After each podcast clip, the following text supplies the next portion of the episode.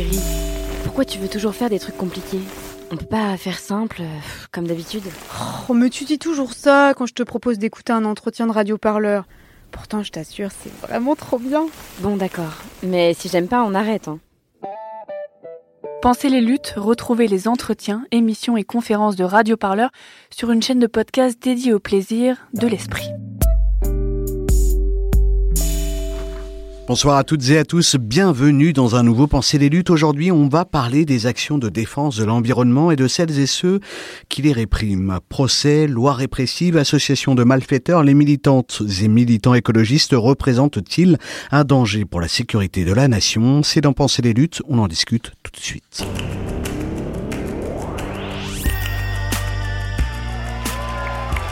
Enfin, quelque chose se passe Pensez les luttes. Pensez les luttes. Quelque chose, mais quoi? Votre podcast hebdomadaire sur Radio Parleur. Il faut arrêter de parler en notre nom. Parce qu'on est assez grand pour parler, on est assez grand pour prendre la parole. On en a ras-le-bol d'entendre des phrases de merde. Une émission pour penser ensemble les mouvements sociaux. Peu importe ta couleur, peu importe ton appartenance sexuelle, peu importe qui tu es, peu importe ce que tu manges, ce combat t'appartient.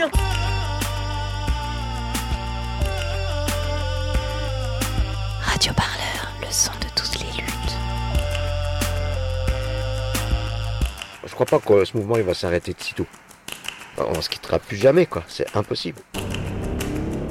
L'État fait-il du zèle pour réprimer les écolos? Il y a deux semaines, le tribunal de Bar-le-Duc énonçait son délibéré contre sept militants et militantes poursuivis pour association de malfaiteurs. Ces militants s'étaient organisés pour protester contre le projet d'enfouissement de déchets nucléaires à Bure, dans la Meuse, le fameux projet CIGEO. Une semaine auparavant, le lundi 13 septembre, c'est l'arsenal juridique contre l'activisme climatique qui s'était étoffé. Un article criminalisant la désobéissance civile est passé en catimini en même temps que l'adoption d'une loi d'intégration du droit européen euh, dans le domaine des transports, de l'environnement, de l'économie et des finances. Il mentionne que toute personne qui s'introduit illégalement sur une piste d'aéroport pourra être punie de 6 mois d'emprisonnement et de 7500 euros d'amende. Dans le viseur, les actions écologistes qui se multiplient contre l'aérien afin de réduire ses émissions de gaz à effet de serre. Deux actualités qui mettent en avant des luttes médiatisées mais aussi la réponse judiciaire de l'État à ces luttes alors même qu'un rapport parlementaire pointe au début de cette année 2021 une radicalisation des militantes et des militants écologistes. Le climat se réchauffe, la lutte s'intensifie, la criminalisation aussi. De quel arsenal se dote l'État pour lutter contre les actions des défenseurs de l'environnement? Comment les militantes et militants tentent de renouveler leur répertoire d'action face à cette répression? Qui en veut enfin aux militantes et aux militants écolos? Voici les questions qui vont poser les bases de notre réflexion ce soir. Ce jeudi 3 juin se tenait le dernier jour du procès de Bure au tribunal correctionnel de Bar-le-Duc. Cette journée a été consacrée aux réquisitions du procureur et aux plaidoiries de la défense des opposants anti-CIGEO. Parmi eux, Étienne Ambroselli, avocat spécialisé en droit de l'environnement, a occupé une place inédite dans cette affaire. C'est que j'ai été mis en examen dans ce dossier euh, jusqu'au bout. Euh, même le procureur voulait que je sois euh, poursuivi dans le cadre de ce, procès. Et finalement, euh, j'ai bénéficié d'une décision de non-lieu, mais que j'ai pas compris du tout parce que les éléments qu'on me reprochait, c'est les éléments qu'on reproche également aux autres prévenus. Et que donc il y avait une différence de traitement qui n'était pas justifiée ni pas justifiable. En ce qui concerne les autres prévenus, le jugement a été mis en délibéré et sera rendu le 21 septembre prochain. Un soulagement pour leur soutien. Certes, ils ont, ils ont du sursis, des choses comme ça, mais euh, ils sont libres et c'est ce qui est le plus important parce que finalement, ils sont là pour soutenir une cause très importante et ce serait dommage qu'ils finissent en prison juste pour ça. On a le droit de s'exprimer, on est quand même en France. Euh, la devise, c'est liberté, égalité, fraternité, d'où le monde qui est présent pour eux et pour euh, cette cause très importante. Les antinucléaires, qui s'étaient assurément organisés durant ces trois jours, dénoncent un procès politique. Comme on s'en doutait, le dossier d'instruction euh, qui, a, paralysé euh, les personnes qui comparaissaient aujourd'hui, mais aussi tout un mouvement de lutte, euh, est vide. C'est-à-dire que euh, pendant trois jours, c'est essentiellement la défense qui s'est exprimée. Euh, nous, on attendait quand même que euh, le ministère public euh, démontre que euh, voilà qu'il avait euh, travaillé sur ce dossier, que, que voilà il y avait des analyses, qu'il y avait du fond en fait. En attendant le jugement, les malfaiteurs ont prévenu, ils continueront leurs actions durant l'été. Il est également à noter qu'aucun trouble à l'ordre public n'a été relevé par les autorités lors du procès. Les manifestants se voulaient festifs, solidaires et optimistes pour l'avenir de leurs camarades et de leur cause.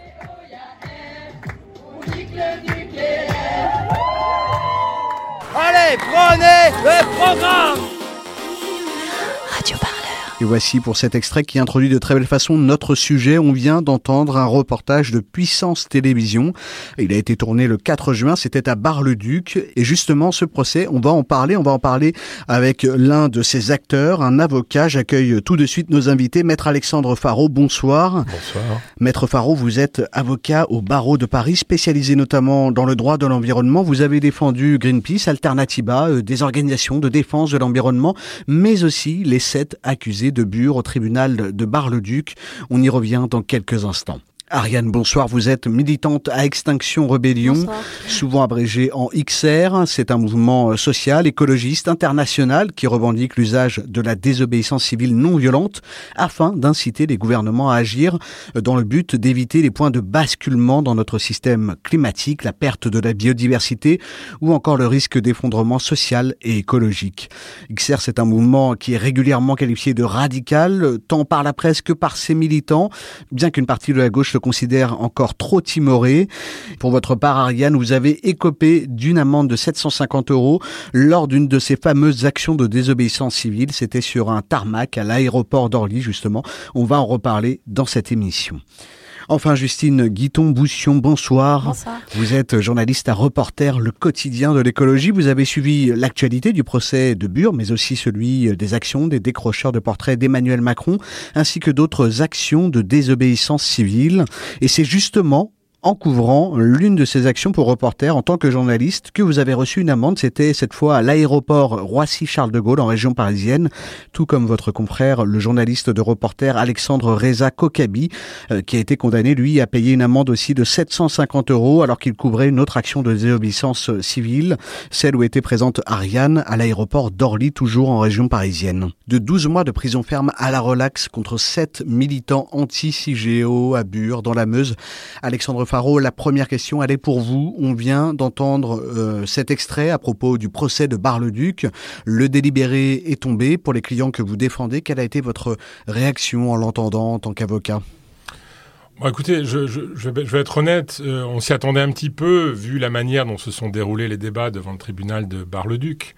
Euh, ce qui est intéressant euh, et ce qu'il faut retenir, c'est qu'ils étaient quand même poursuivis sous des chefs très ronflants. Hein. On les poursuivait pour association de malfaiteurs en bande organisée, enfin, vous voyez, des, des, choses un peu lourdes.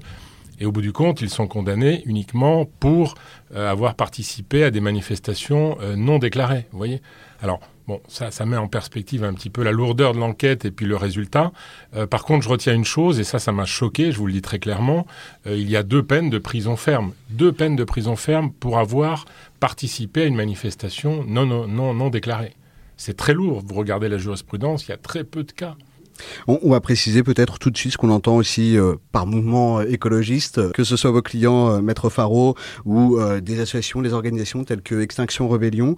Quand on parle du mouvement écologiste, c'est un mouvement qui rassemble énormément de collectifs, d'organisations et de militants au mode d'action euh, souvent très différents. Christine. Oui, c'est très différent parce que euh, là, par exemple, le procès dont, on parlait euh, à Bure, ce sont des, des militants antinucléaires qui donc ont été condamnés pour la participation ou l'organisation d'une manifestation non déclarée euh, pour protester contre le projet CIGEO, alors que dans le terme militant écologiste, on peut aussi parler euh, de ces activistes euh, qui, euh, qui vont protester contre le trafic aérien ou alors en allant manifester dans des halls d'aéroports ou en allant directement sur les pistes.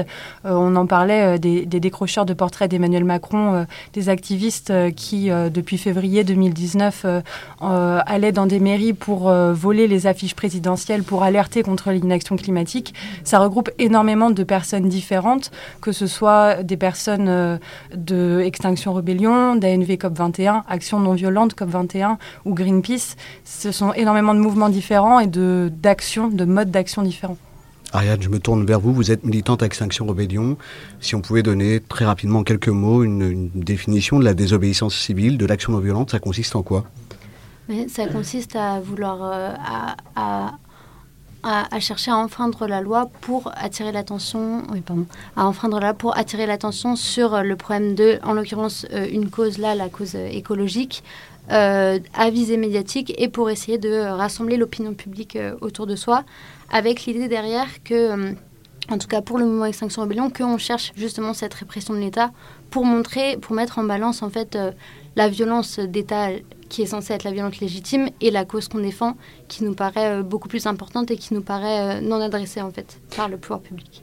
Et le procès, justement, ça peut aussi être une fin militante? En soi, ça fait partie du parcours militant? Bien sûr, ouais, ça fait partie surtout en fait d'un point de vue de la médiatisation.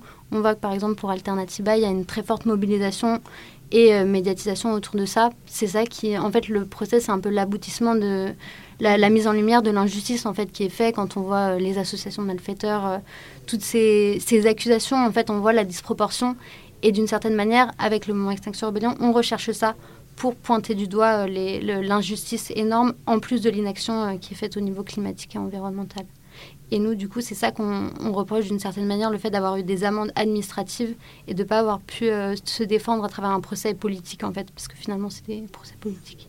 Alexandre Faro, je me tourne vers l'avocat, effectivement. Ce procès, le tribunal, c'est aussi un espace de plaidoyer où on peut quelque part se mettre aussi presque à égalité euh, avec l'État, justement.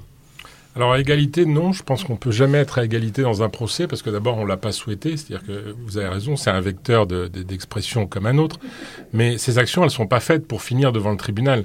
Ces actions, elles sont faites pour qu'on parle d'un sujet, si vous voulez. Et ces deux constantes que je vois, moi, dans le, c'est vrai qu'il y a des modes d'action différents, mais là où ils se rejoignent tous globalement, hein, euh, c'est dans, dans, les deux principes de base, la non-violence d'une part, et puis d'autre part le, le débat d'idées. C'est-à-dire qu'il ne s'agit pas de, de, forcer, quand euh, des militants rentrent sur les pistes de Roissy, c'est évidemment pas dans l'esprit de bloquer euh, tout le trafic aérien. Euh, ils savent très bien que c'est pas possible, c'est pas à leur échelle, c'est pour susciter un débat. Et donc le débat, bah oui, il se poursuit devant le tribunal.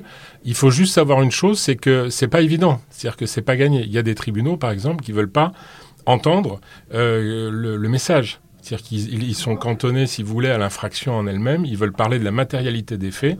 Et dès que vous leur expliquez pourquoi on a fait cette action, euh, ils essaient de vous couper la parole. Et, en même temps, les procès donnent parfois raison au mouvement écologiste. Hein. On pense à l'affaire du siècle notamment, c'est euh, l'action en justice la plus connue, euh, portée, on le rappelle hein, pour nos auditeurs, nos auditrices, par une pétition signée par 2,3 millions de personnes. elle a été lancée à la fin de 2018 par notre, notre affaire à tous, trois ONG, Greenpeace, Oxfam, la Fondation Nicolas Hulot. Là encore, on est aussi sur quelque chose de symbolique, puisque en fait, en termes d'effets concrets, cette condamnation, elle a relativement peu d'effets sur l'État. Non, mais symboliquement, elle est importante parce qu'il faut effectivement, à un moment donné, le juge ne va, va, pas se substituer à l'État, mais le juge constate effectivement qu'il y a une inaction de l'État et le dit le fait savoir. Alors après, bon, le juge met des sanctions qui sont peut-être pas dissuasives, qui sont pas suffisantes, euh, là aussi, il va y avoir un débat. Si vous voulez, le débat va se poursuivre. Il, a été ouvert et il doit se poursuivre. Mais de la même manière, si vous voulez, on est toujours dans la même question de la proportionnalité, si vous voulez. Si un tribunal dit à un moment donné, l'État a, commis une inaction en n'agissant pas et puis qu'elle le condamne à une peine symbolique, euh, son euh, son jugement n'a pas beaucoup de sens, n'a pas beaucoup de valeur, n'est pas compris, si vous voulez. De la même manière, quand des militants sont condamnés à des peines lourdes, par exemple à Bure, des peines de prison, c'est pareil, ce n'est pas compréhensible. Je veux dire, si on admet qu'on peut avoir un débat et que Bure ne va pas de soi, enfouir des déchets nucléaires, et si on admet qu'on doit pouvoir contester d'une manière ou d'une autre, et précisément dans la rue, puisque le droit de manifester, il s'exerce principalement dans la rue, on ne peut pas d'un autre côté dire, ben voilà, vous avez manifesté dans la rue, vous n'avez pas déposé en préfecture, je vous mets en prison.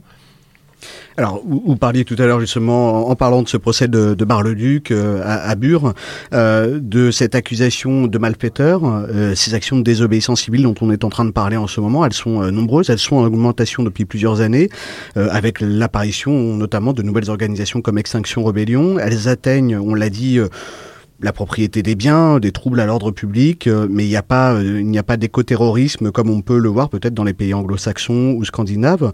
Comment ça se fait, donc, Alexandre Faro, euh, que dans un procès comme celui de Bar-le-Duc, autour du site de déchets nucléaires de Bure, on se retrouve avec des personnes poursuivies pour association euh, de malfaiteurs Ce sont vos clients. C'est pas rien comme accusation, c'est assez lourd juridiquement. Oui, non, c'est très lourd. Alors, Ça, c'est une particularité, c'est une spécialité française, si vous voulez. En France, on admet qu'on peut discuter d'un certain nombre de choses, contester. Euh, par exemple, vous citiez l'exemple des, contentieux climatiques. Euh, ça, c'est admis, on vous reçoit, on vous entend, on vous donne même raison devant le Conseil d'État. Euh, ça fait partie des choses dont on peut débattre. Le nucléaire, pas du tout. Le nucléaire, vous pouvez aller devant le Conseil d'État, devant les tribunaux, vous aurez jamais raison. Et de l'autre côté, c'est ce qu'on voit à Bure, il y a une sorte de laboratoire alors je ne sais pas si c'est conscient ou pas, hein, je ne suis pas dans la théorie du complot, je n'ai pas suffisamment de preuves pour le dire, mais en tout cas, moi ce que je vois, c'est qu'on est dans une forme de criminalisation, si vous voulez, d'une contestation. C'est-à-dire qu'on va chercher, euh, on fait des enquêtes criminelles, hein, c'est ce qui s'est passé, ils ont été mis sur écoute, on a écouté beaucoup de monde, on a utilisé beaucoup de matériel, on sait beaucoup de choses sur eux, ils ont été perquisitionnés, on a perquisitionné leurs avocats, pas qu'un, il y en a eu trois trois avocats perquisitionnés. Enfin, c'est quand même inédit. Plus d'un million d'euros, euh, plus d'un million d'euros dépensés dans cette instruction, notamment à Bar-le-Duc. Absolument, mais ça, c'est encore bon. La, question des moyens, je veux dire, est secondaire. Mais je veux dire, des moyens financiers, j'entends. Mais, mais les atteintes, si vous voulez, euh, aux libertés et aux droits qu'on a vu dans ce procès pour aboutir à rien finalement, puisque c'est, si vous voulez, ces infractions-là qui, ont justifié ces écoutes, l'utilisation d'MC Catcher, tout ça, ça tombe, ça se dégonfle. Donc vous voyez, il y a, un effet de prétexte. On se sert d'un prétexte, on donne, on criminalise quelque chose. Vous avez parlé d'éco-terrorisme. On les fait passer pour des éco-terroristes, on va dire, pour justifier des écoutes et des moyens d'investigation euh, qui relèvent de dictature. Et puis au final, bah, il n'y a rien. quoi. Il y a eu un, moment... Euh, de bascule peut-être justement dans cette fameuse question de la criminalisation des, des, luttes écologiques. Ariane, au niveau de, vos actions, notamment, euh, vous avez, euh, vous avez reçu une amende pour une action sur, euh, à l'aéroport d'Orly. Ouais. Alors moi, j'aurais pas forcément le même ressenti parce que, notamment, bah, sûrement sur le nucléaire, parce que c'est un sujet vraiment à part. Et sur la COP26 si, on est sur des, énormes sommets internationaux, mais c'est sûr que pour des actions nationales, et moi je, suis avec Sanction Rebellion depuis deux ans, le mouvement est assez jeune, mais en fait on a... Assiste plutôt à une stratégie d'invisibilisation du mouvement, c'est-à-dire que depuis qu'il y a eu euh, au tout début du mouvement en France euh, l'action du pont de Sully, où il y a eu un peu un bad buzz médiatique, c'est-à-dire que parce qu'il y a eu même des, policiers des CRS qui, ont, qui sont tombés dans les pommes parce qu'il y avait trop de, gaz de. On rappelle hein, juste pour euh, nos auditeurs, nos éditrices, le pont de Sully, donc c'est une action organisée par Extinction Rebellion euh, pour bloquer euh, le trafic et la circulation symboliquement, avec avec un barrage, en faisant un barrage avec le corps des militants sur l'accès à ces ponts, notamment le pont de Sully, mm. et où il y avait eu ces images effectivement très médiatiques de militants et de militantes qui faisaient une chaîne, qui formaient une chaîne en fait pour ne pas pour pas être délogés par les forces de police. Et donc, euh, notamment de, policiers, il y avait une enquête IGPN qui avait été diligentée contre des, policiers qui avaient notamment utilisé du gel lacrymogène sur des militants, justement, qui étaient assis dans une, euh, action non violente. Oui, certains sont même eu des brûlures à, force de l'exposition au gaz. Mais après, on parle du, pire qu'on a eu au niveau des violences. Entre, justement, entre-temps, ils ont fait vraiment machine arrière. Donc il y a eu, sûrement pour des raisons d'image qui, qui, qui était beaucoup plus importante pour eux que dans le cadre du, cadre du nucléaire. Et nous, on, assiste plutôt à une stratégie de d'essayer de euh, d'invisibiliser nos actions, de euh, nous, nasser, plus de nas, nous nasser et nous faire sortir. Euh, c'est-à-dire que même des actions qui ont pu avoir lieu en octobre devant le ministère de l'écologie, là, il n'y a eu aucune amende. donc après celle d'Orly, aucune amende, juste grosse nas dès le début pour empêcher le déploiement de l'action. Et du coup, ensuite, tout le monde est évacué au compte-goutte. Donc finalement, on voit que la répression, c'est sûr que ça n'a aucun, aucun rapport avec des répressions plus violentes, avec le mouvement des Gilets jaunes, d'autres mouvements sociaux où nous, on n'a pas des militants qui ont été mutilés. Quoi. On n'a pas, pas une violence qui va aussi loin et on a l'impression qu'on essaye juste de, du coup, d'essayer de, se débarrasser calmement et de, nous évacuer calmement. Donc il y a un besoin d'adapter nos actions, de, les faire, de, clairement, en tout cas, la police s'est mis au fait de, nos actions, des, necklocks, des, sortes de fleurs euh, lourdes dans lesquelles les, militants s'accrochent. En tout cas, il y, a des techniques pour nous débarrasser, euh, voilà, qui, qui permettent d'éviter ça. Du coup, la, répression, c'est sûr qu'elle est, elle est différente. Et dans le cas d'Orly, donc c'est vraiment une des plus grosses euh, amendes, amendes qu'on ait eues sur 28, enfin, 28 militants. Euh, c'est une stratégie voilà, de, de dissuasion financière, plutôt que de nous amener devant voilà, un procès politique ou de, un éclairage médiatique. Justine, sur, les moyens qui sont alloués aussi sur ces enquêtes et sur l'arsenal aussi législatif, notamment je pense encore une fois à, l'état d'urgence, mais on peut parler quelque part d'un dévoiement aussi des forces, des moyens alloués à la police. on parle de militantes et de militants qui interviennent sur la désobéissance civile, dans de l'action non violente, mais qui sont qualifiés quelque part de criminels, c'est-à-dire qu'ils sont considérés hors la loi. Pour les moyens alloués à la police, euh, je m'avancerai peut-être pas, mais euh, en tout cas, il y a des moyens qui sont donnés à la justice. Euh, moi, ce que j'ai remarqué, en tout cas, de, quand j'ai couvert les, les, les, différents procès des décrocheurs de portraits d'Emmanuel Macron, il y a eu 150 portraits qui ont été décrochés depuis février 2019 et ça a donné lieu à une, quasiment une quarantaine de procès. Et à chaque fois, ce que les décrocheurs me disaient, c'était qu'ils ne comprenaient pas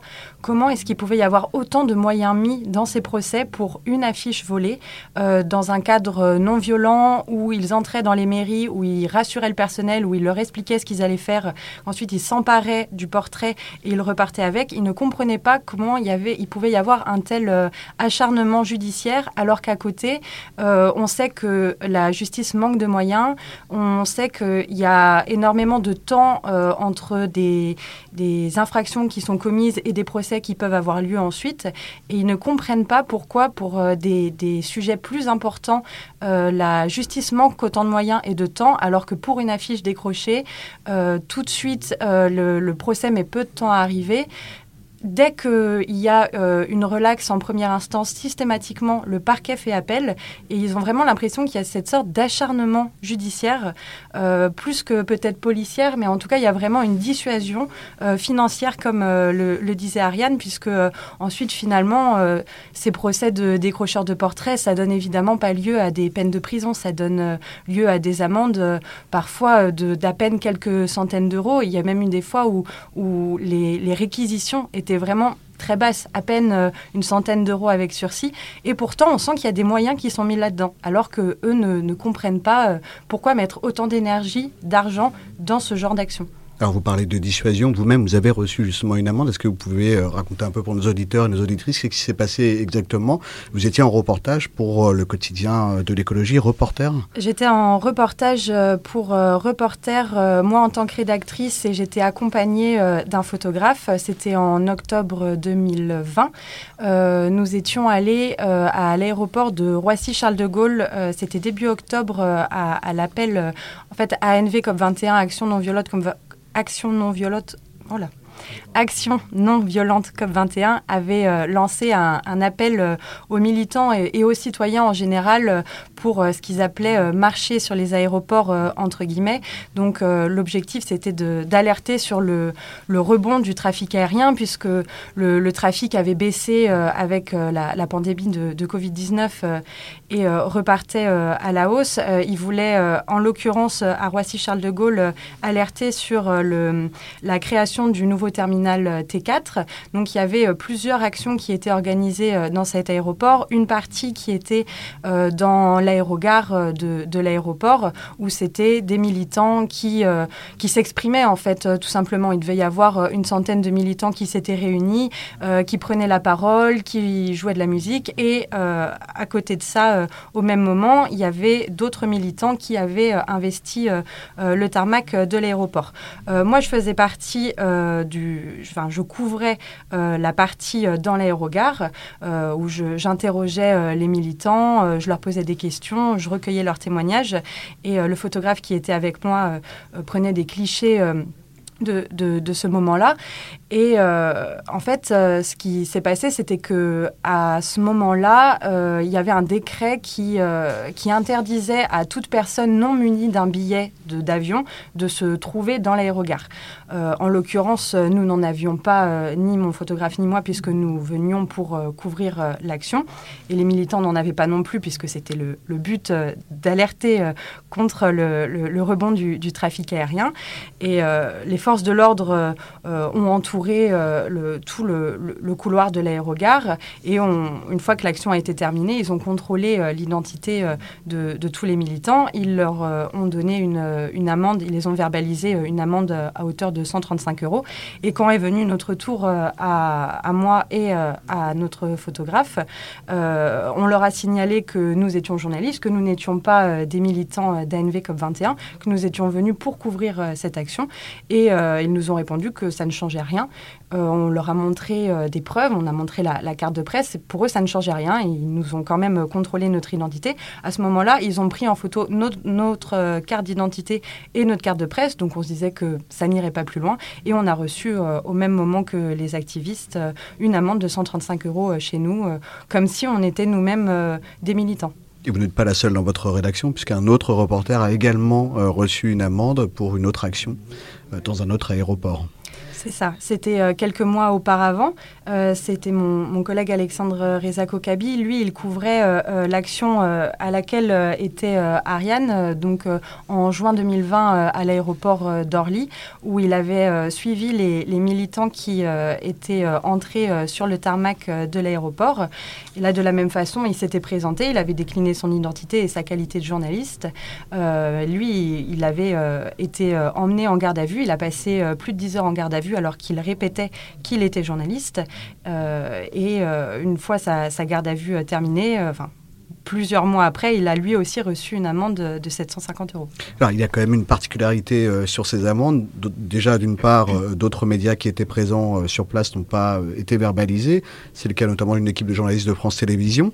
vous, vous avez été verbalisé et en plus de ça, c'est une, une, amende qui est particulière puisque vous n'avez pas été en procès. Effectivement. Alors, pour préciser tout de même, les journalistes de France Télévisions n'étaient pas au même endroit que moi. Eux étaient sur le tarmac et ils ont échappé euh, à une garde à vue en se déclinant, en déclinant leur identité et leur qualité de, journaliste euh, euh, pour France Télévisions. Donc en fait la même chose qu'avait fait Alexandre Kokabi, mon collègue pour reporter, quelques mois plus tôt. Lui avait été mis en garde à vue. Visiblement, les journalistes de, France Télévisions, eux, n'allaient pas en garde à vue.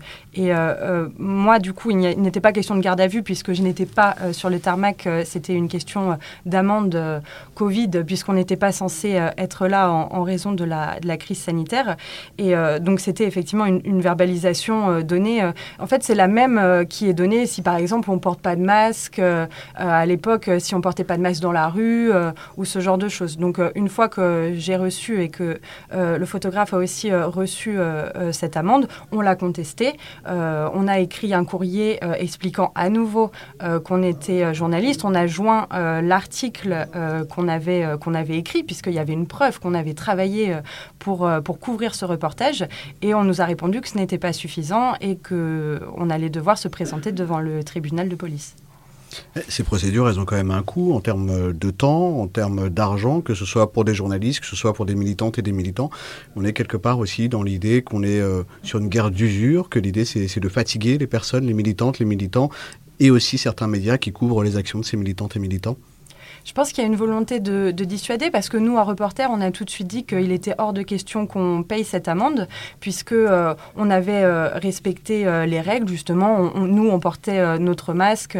Il n'y avait avait pas de problème sur ça. On était présent pour couvrir une action qui effectivement pouvait être considérée comme illégale, mais nous, on, était là en tant que journaliste, pas en tant que, que militant. Donc, ça nous paraissait évident qu'on n'allait pas, qu'on n'allait pas céder et qu'on n'allait pas payer. Mais par contre, c'est sûr que c'est une, énorme euh, dépense euh, de temps, d'énergie et aussi d'argent pour euh, se faire conseiller par, par un avocat pour savoir comment rédiger les courriers et et comment, agir euh, tout simplement. Et peut-être que des plus petites rédactions ou même des rédactions de taille normale, peut-être se diraient euh, en conférence de rédaction, au moment de discuter est-ce qu'on va à telle action, peut-être que certains pourraient se dire non, parce qu'en fait ça va être compliqué, euh, peut-être que nos journalistes vont, avoir, vont recevoir une amende, peut-être même qu'ils vont devoir aller en garde à vue, alors même qu'ils ont le droit d'être là. Donc sûrement qu'à terme, ça pourrait avoir un impact sur la couverture de ces, de, de, ces actions-là. Et c'est pour ça que quand Ariane dit qu'il y a une volonté d'invisibiliser ces actions, quand on attaque aussi les journalistes qui couvrent ces actions, il y a cette volonté-là aussi. Peut-être qu'à terme, des journalistes n'oseront plus venir sur ces actions parce que ce serait trop coûteux en temps, en énergie, trop coûteux. Ce serait le cas aussi pour des militantes et des militants, mais également peut-être aussi pour euh, des avocates et des avocats, puisque dans le procès de Bar-le-Duc, euh, il y a l'un de, votre, l'un de vos confrères, euh, Alexandre Faro, qui a, qui a manqué d'être poursuivi. Justement, il y a eu une demande de la part du procureur pour qu'il soit également poursuivi. Oui, oui, effectivement. C'est, je veux dire, c'est, les deux phases, les deux phases, disons, de, la même pièce. ce, qu'on, ce qu'on poursuit à, travers ça, c'est la liberté d'expression, en fait qui est exprimé par l'avocat ou par le journaliste. Et c'est aussi grave dans un cas comme dans l'autre. Hein. Je veux dire, c'est pas simplement une question, pour, qu'on soit clair, c'est pas simplement une question de payer une amende ou, euh, ou, d'envisager un coût pour couvrir une information. C'est se rendre compte qu'en réalité, euh, et dans le cas de Justine ou, ou de reporter, c'est quand même très intéressant si vous regardez, euh, ils n'ont pas le droit d'être dans le terminal de l'aéroport. Ils n'ont pas le droit d'être sur les pistes pour couvrir l'information. Donc en clair, euh, des actions contre les avions, on n'a pas le droit de les couvrir. C'est-à-dire qu'il faudrait euh, s'exiler, aller dans un autre pays, je ne sais pas. c'est vraiment une atteinte très grave, si vous voulez, à la liberté d'information. Parce que l'article 10 de la Convention européenne des droits de l'homme, elle prévoit, elle, elle, encadre, si vous voulez, cette liberté, et elle interdit une ingérence de l'État dans l'exercice de ce droit. Et là, c'est très clairement une ingérence de l'État. Et c'est la même chose pour les avocats, si vous voulez. C'est-à-dire qu'à partir du moment, et c'est ce qui s'est passé dans ce dossier, où on se dit, tiens, euh, il y a des choses très graves qui ont été commises par un certain nombre de militants. Euh, bon, on va les investiguer euh, avec tous les moyens et les plus importants ce qu'ils ont fait. Et puis après, on se dit mais tiens, quel est le lien finalement? Est-ce que ça serait pas plus simple d'aller écouter directement leur avocat? Puisque ce qui les unit tous, c'est qu'ils ont le même avocat, donc ils l'appellent. C'est vrai que c'est pratique d'aller écouter l'avocat parce que du coup, vous n'avez pas besoin de mettre sur écoute tous ses clients. Mais quand vous faites ça euh, vous mettez en échec et mat, si vous voulez, une liberté, un droit fondamental, quoi. Le droit d'être défendu et surtout la liberté euh, de choisir son avocat et le droit d'avoir une relation confidentielle avec lui pour préparer votre défense. Quoi. Quand on parle d'aller écouter l'avocat, hein, on ne parle pas d'aller euh, auditionner l'avocat. Ah non, non. Quand on parle d'aller écouter l'avocat, c'est de faire des écoutes judiciaires pour savoir ce qu'il dit à ses clients. On va parler justement des moyens qui sont alloués à ces investigations. Il y a quelques mois, au printemps, les éleveurs de cette exploitation porcine ont été victimes d'une intrusion. L'association de défense animale DXE est entrée dans leur ferme et a publié une vidéo sur les réseaux sociaux. On voit des images complètement fausses de mon élevage. On voit un animal euh, qui est, mort, mais ça arrive dans la vie. Il y avait plein d'animaux vivants en pleine forme à côté, on, il faut un focus sur celui qui est mort.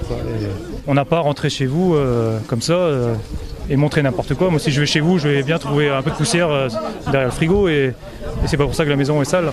En 2019, plus de 1000 intrusions ont eu lieu en France. Face à ce constat, le ministre de l'Intérieur a lancé une cellule spécialisée dans les atteintes au monde agricole, la cellule Déméter, pilotée par la gendarmerie. Elle vise à mettre tous les moyens nécessaires et à la l'appréhension de tous les phénomènes que nous connaissons au niveau national, du territoire national, à faire en sorte que nous puissions, en amont, par le renseignement, au moment des faits, par l'intervention, puis dans l'instruction judiciaire, faire en sorte qu'aucune de ces atteintes au monde agricole ne soit impunie.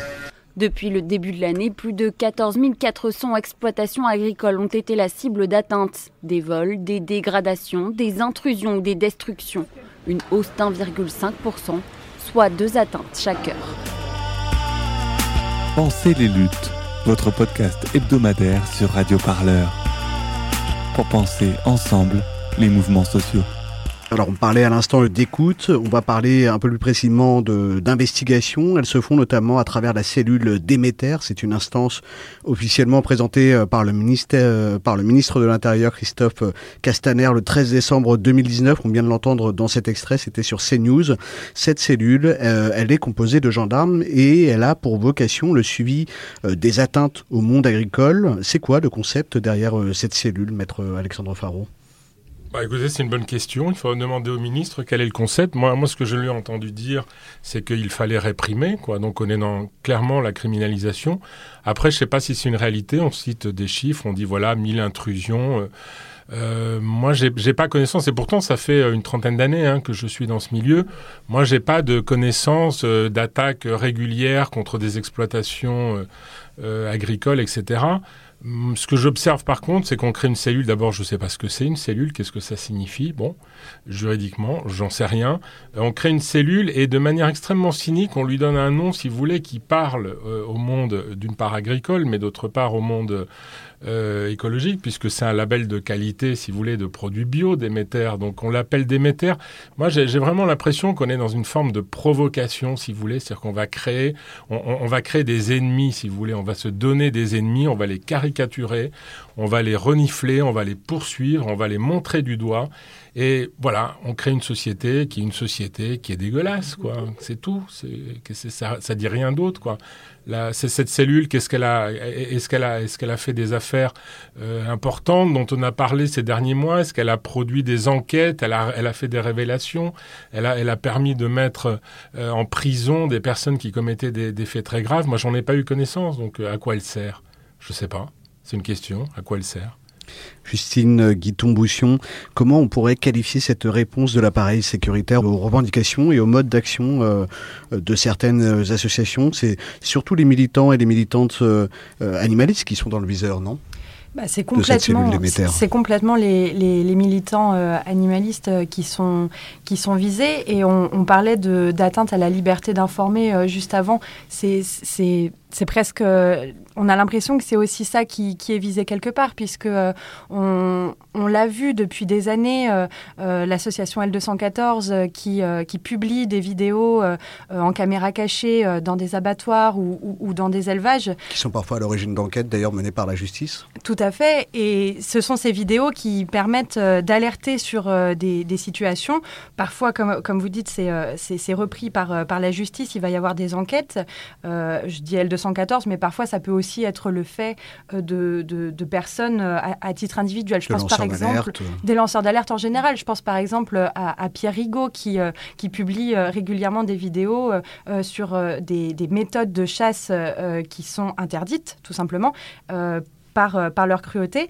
Et hum, on a l'impression que cette cellule Déméter, elle a été faite pour viser, euh, mais vraiment spécifiquement, euh, ces associations, ces militants, pour les empêcher de publier des vidéos. Et donc, pour, c'est une atteinte à la liberté d'informer, au même titre que. Parce qu'après, effectivement, ces vidéos peuvent être reprises dans les médias, mais même eux sont des lanceurs d'alerte.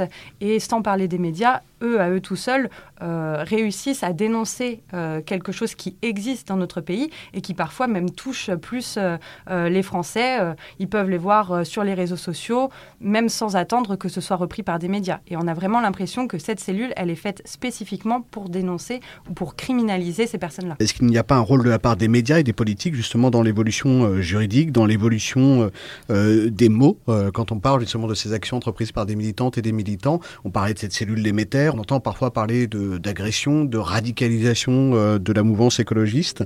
Est-ce que derrière, il n'y a pas aussi une guerre des mots? Si, je pense qu'il y a effectivement une guerre des mots derrière, derrière tout ça, puisque parfois même dans les, tribunaux, les, juges reprennent ces expressions euh, de dire euh, c'était euh, un mode d'action radical. Et ce que j'entends de la part des prévenus, c'est qu'ils disent que ce qui est radical, c'est la situation qu'ils veulent dénoncer, mais c'est pas forcément le, le, mode d'action qu'ils entreprennent. Parce que, encore une fois, aller décrocher une affiche dans une mairie, eux, ils disent ça, ce n'est pas du tout radical. Ce qui est radical, c'est le changement climatique. Ce qui est radical, c'est le fait que tout le monde sait ce qui se passe, le gouvernement sait ce qui qu'il se passe et ils n'agissent pas.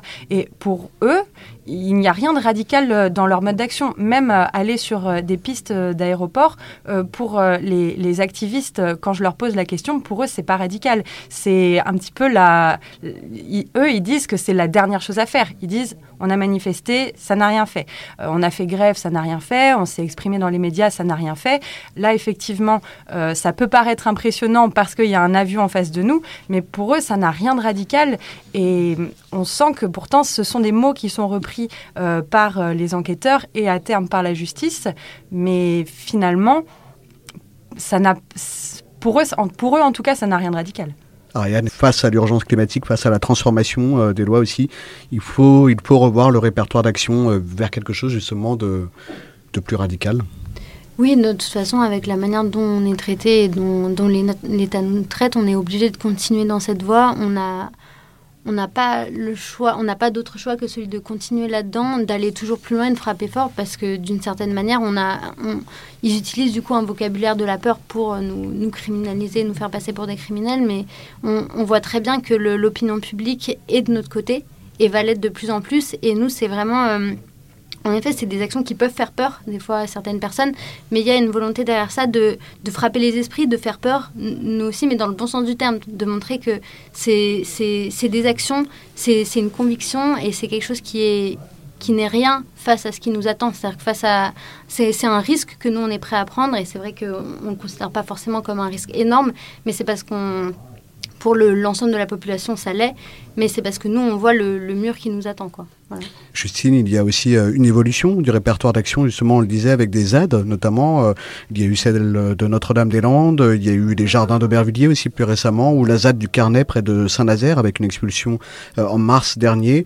Est-ce qu'on assiste quelque part aussi, face à, cette évolution de la loi, la criminalisation des luttes écologiques, à une sorte de contre-culture plus radicale de l'écologie, avec des nouvelles formes militantes? Je pense qu'il y a toujours euh, la contre-culture qu'on peut pouvait observer par exemple dans la ZAD de, Notre-Dame-des-Landes, je pense pas qu'elle soit nouvelle.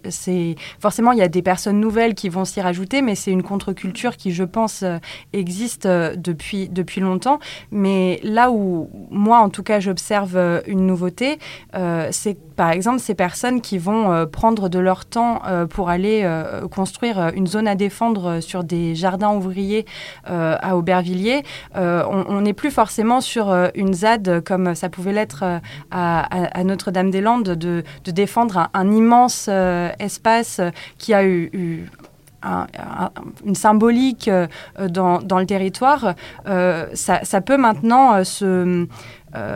des ZAD peuvent se créer, je dirais pas n'importe où, mais on a l'impression qu'il reste, euh, en tout cas de ce que les, les, personnes que je rencontre sur mes reportages disent, c'est que ces personnes-là ont l'impression qu'il y a tellement de choses qui sont détruites aujourd'hui que le, le, moindre, euh, c'est pas du tout pour dénigrer les jardins de les jardins d'Aubervilliers, mais le, moindre espace de nature qui tient à cœur euh, à ces personnes-là, aux habitants du territoire, ils vont avoir envie de les de, de les protéger et donc d'inventer ou en tout cas de, de reprendre euh, ces, modes d'action comme la zone à défendre, euh, comme ça a pu être observé euh, à Notre-Dame-des-Landes, et de l'adapter à des endroits plus petits et en fait à n'importe quel endroit en fait, je pense vraiment pas que ce soit nouveau, mais en tout cas, ça attire de nouvelles personnes et ça se duplique dans des endroits où on ne le voyait pas jusqu'ici.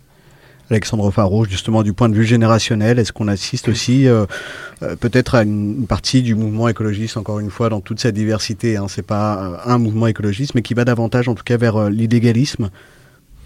Non, moi, c'est pas l'impression que j'ai. On va vers une forme de collectivisme, c'est-à-dire ça, c'est intéressant. C'est c'est même le contraire un peu du mouvement de la société, si vous voulez, qui a l'air de s'individualiser à travers ces luttes-là, puisqu'il faut sauver un bien commun, hein, il faut sauver la planète. Euh, on recrée du lien, on recrée de la convivialité chez Ivan Illich. Donc j'ai l'impression que c'est un retour un peu en arrière, et c'est la redécouverte ou la découverte de, valeurs profondes, si vous voulez. C'est-à-dire qu'on s'intéresse à l'homme euh, en s'intéressant à la nature. On revient à l'homme à travers la nature. Euh, non, moi je trouve que c'est bien, euh, et je dirais même que c'est sain que ces actions-là euh, permettent de créer du collectif. Et donc si on met en perspective ces mouvements que je trouve toujours très inspirants et, qui sont, pour la plupart d'entre eux, hein, pour répondre à la question sur la radicalité, qui sont pour la plupart d'entre eux pacifistes, je trouve qu'au contraire, ça, renvoie la société vers un modèle qui est intéressant. Les questionnements euh, sont aussi plus généraux sur le social, notamment sur la précarité, fin du monde, fin du mois. C'est quelque chose qui va euh, davantage de pair euh, dans la génération militante actuelle. Ariane, tout à l'heure, vous parliez des, Gilets jaunes, notamment du mouvement social des Gilets jaunes. Ces passerelles ne se forment aussi parfois à l'occasion de la répression de ces mouvements, de ces actions. Je vous propose d'écouter un extrait d'un reportage de Roman Salahin pour Radio Parleur. Nous sommes tous et toutes de toutes des crocheurs de portraits.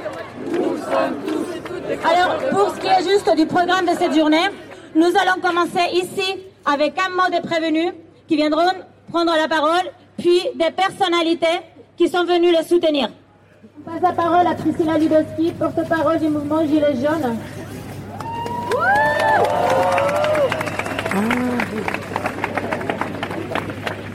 Alors, je pense qu'on est d'accord pour dire que la désobéissance civile, c'est légal.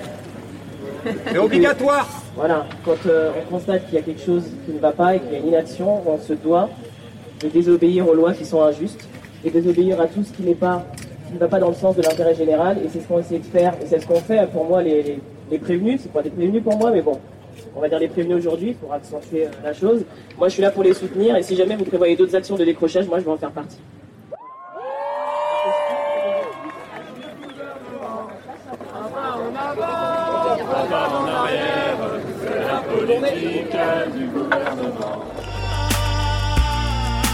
Pensez les luttes, votre podcast hebdomadaire sur Radio Parleur. Pour penser ensemble les mouvements sociaux. Un reportage de Roman Salahin pour Radio Parleur. C'était le mercredi 11 septembre 2019 au tribunal de grande instance de Paris. Le procès des neuf décrocheurs de portraits présidentiels.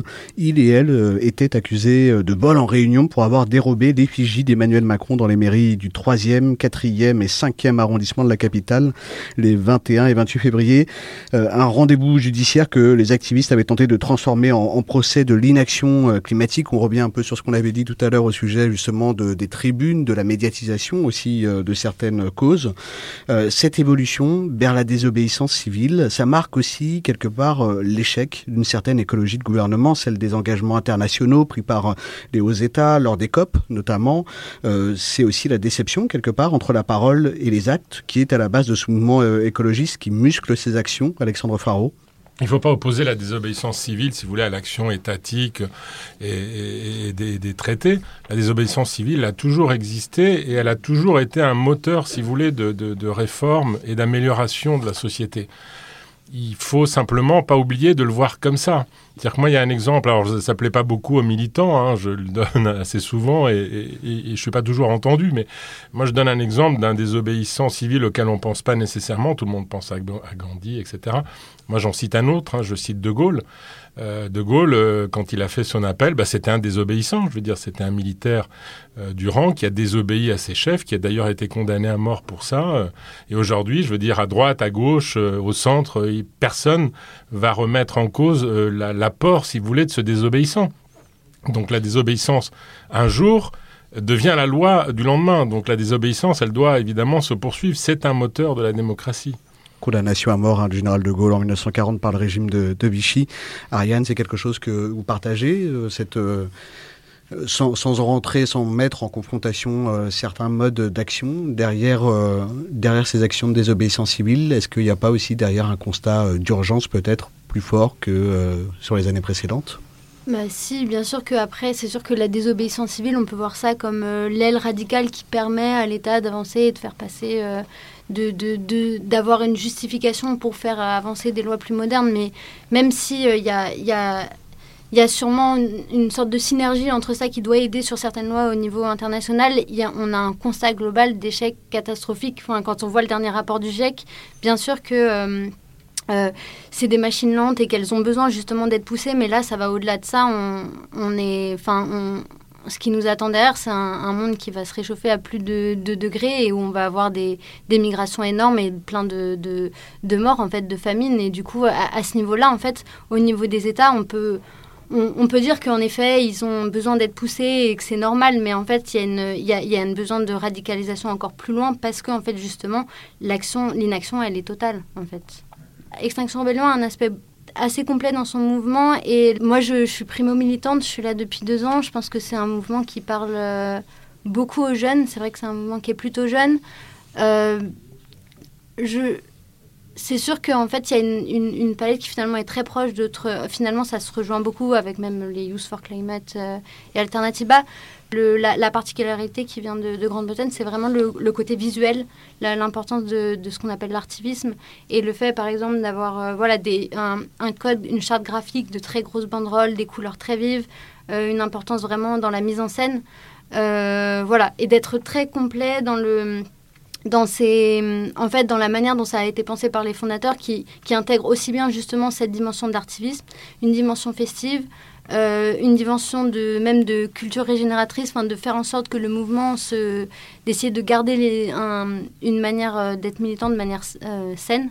Et, durable justement, qui, qui permettent de pas trop s'essouffler. Voilà, il y a plein d'aspects assez larges qui se relient également à l'écoféminisme, voilà, l'écologie décoloniale en fait, du coup, qui fait que ça permet, c'est assez large quoi.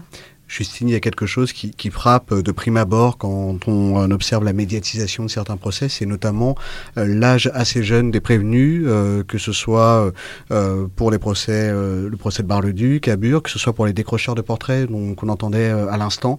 il y a aussi l'idée que c'est une, une, assez jeune génération qu'on voit justement dans ces tribunaux, même si elle bénéficie d'un soutien intergénérationnel assez large dans la mouvance écologiste. Oui, ce sont souvent euh, des personnes euh, assez jeunes et euh, d'ailleurs c'est ce qu'elles expriment dans ces tribunaux. Après, elles sont entendues ou elles sont pas entendues, ça dépend. On le disait, parfois les, les, juges ne veulent pas entendre parler de, l'explication qui les a amenés à commettre une infraction en disant ce n'est pas le sujet. Mais quand, quand les juges laissent parler les prévenus jeunes, c'est ça qu'ils mettent en avant. Ils disent en fait, voilà, moi, je, suis jeune, euh, j'aimerais avoir un avenir. Euh, je pense par exemple à un décrocheur de portraits euh, que, dont j'avais suivi le, procès à Amiens. je saurais plus dire son âge, mais il était vraiment très jeune et il expliquait que lui, il, voulait avoir un avenir et que pour lui, c'était pas une fatalité, qu'on on, pouvait aller vers un monde qui n'allait pas se réchauffer à plus de 2 degrés. On pouvait avoir un monde où les, les gens n'allaient pas mourir de faim, où les gens auraient une vie digne.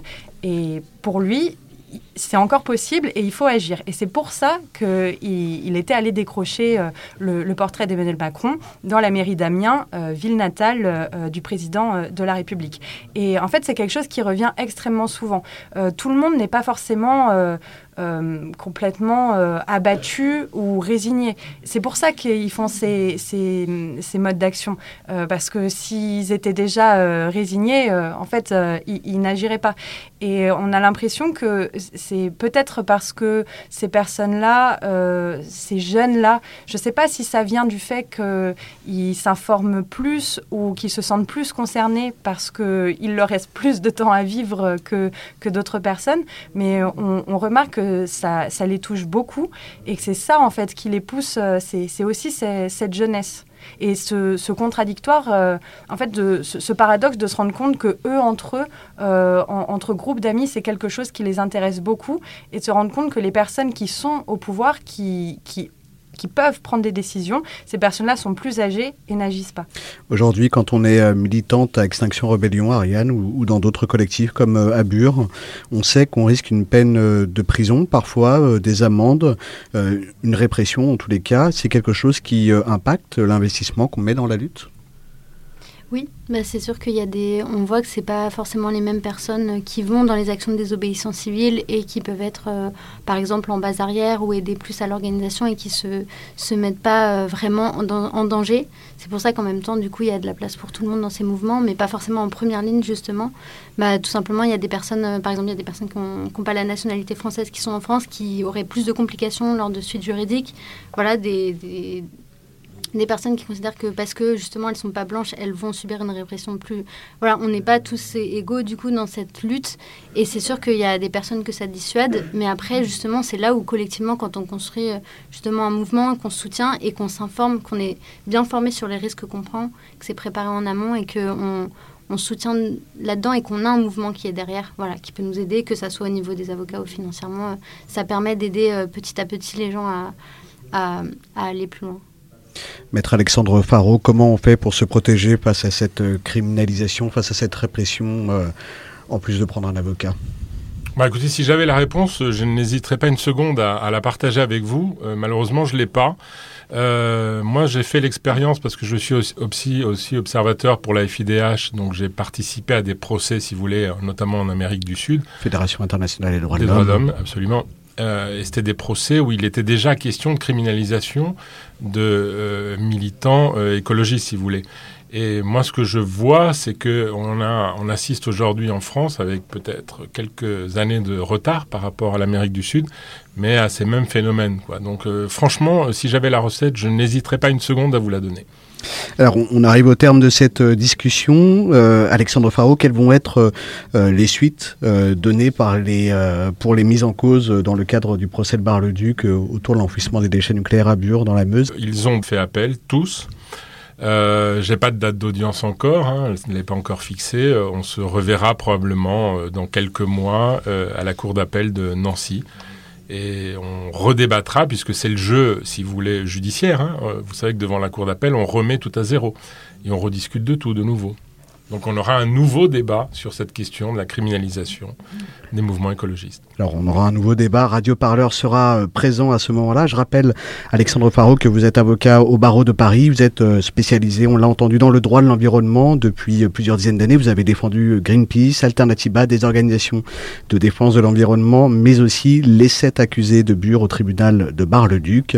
Ariane, vous êtes militante à Extinction Rebellion, XR en abrégé, mouvement social écologiste international qui revendique l'usage de la désobéissance civile. On l'a entendu dans cette euh, émission non violente afin d'inciter les gouvernements à agir dans le but d'éviter euh, les points de basculement dans le système climatique. Un grand merci à Justine Guiton-Boussion, journaliste à Reporter, le quotidien de l'écologie. Vous êtes présente euh, ce jeudi à l'annonce du délibéré justement dans le procès, dans ce procès de l'affaire du siècle. Et on va suivre bien entendu sur Radio Parleur l'avancée, l'évolution de votre demande d'appel pour cette amende de 750 euros que vous avez reçue euh, en plein reportage avec votre photographe à l'aéroport de Roissy-Charles de Gaulle. Une émission préparée par Martin Dufaux à l'animation Tristan Goldbraun. On se retrouve dès la semaine prochaine pour un nouveau Penser les luttes. Cette fois, ce sera notre partenariat mensuel avec les magazines Politis et le média d'enquête Basta.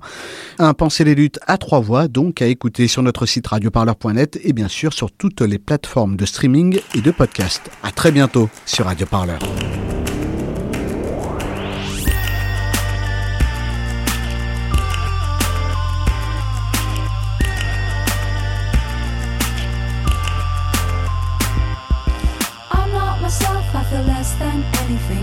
We have is not what it seems. We are the vices waiting for the virtues. We're not kings, we are not kings.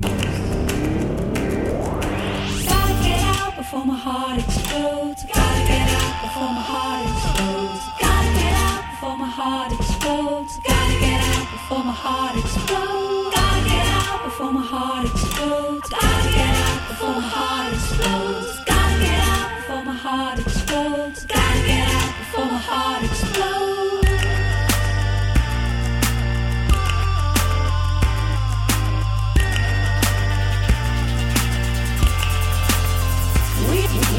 We, are the lost, waiting for the song, the beautiful things that we have done. I can feel the rough edge of your tongue. I'm on my knees, I'm on my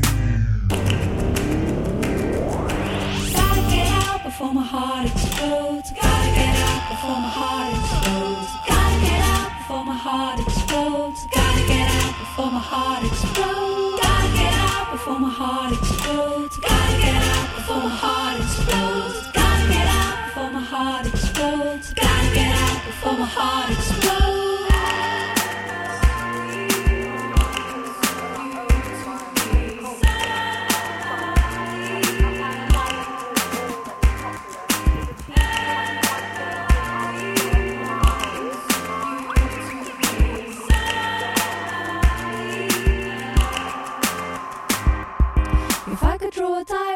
of our love, then I would want a different kind of buzz. There's not enough love to weigh us down, but it's all I've got, it's all I've got. Gotta get out before my heart explodes. Gotta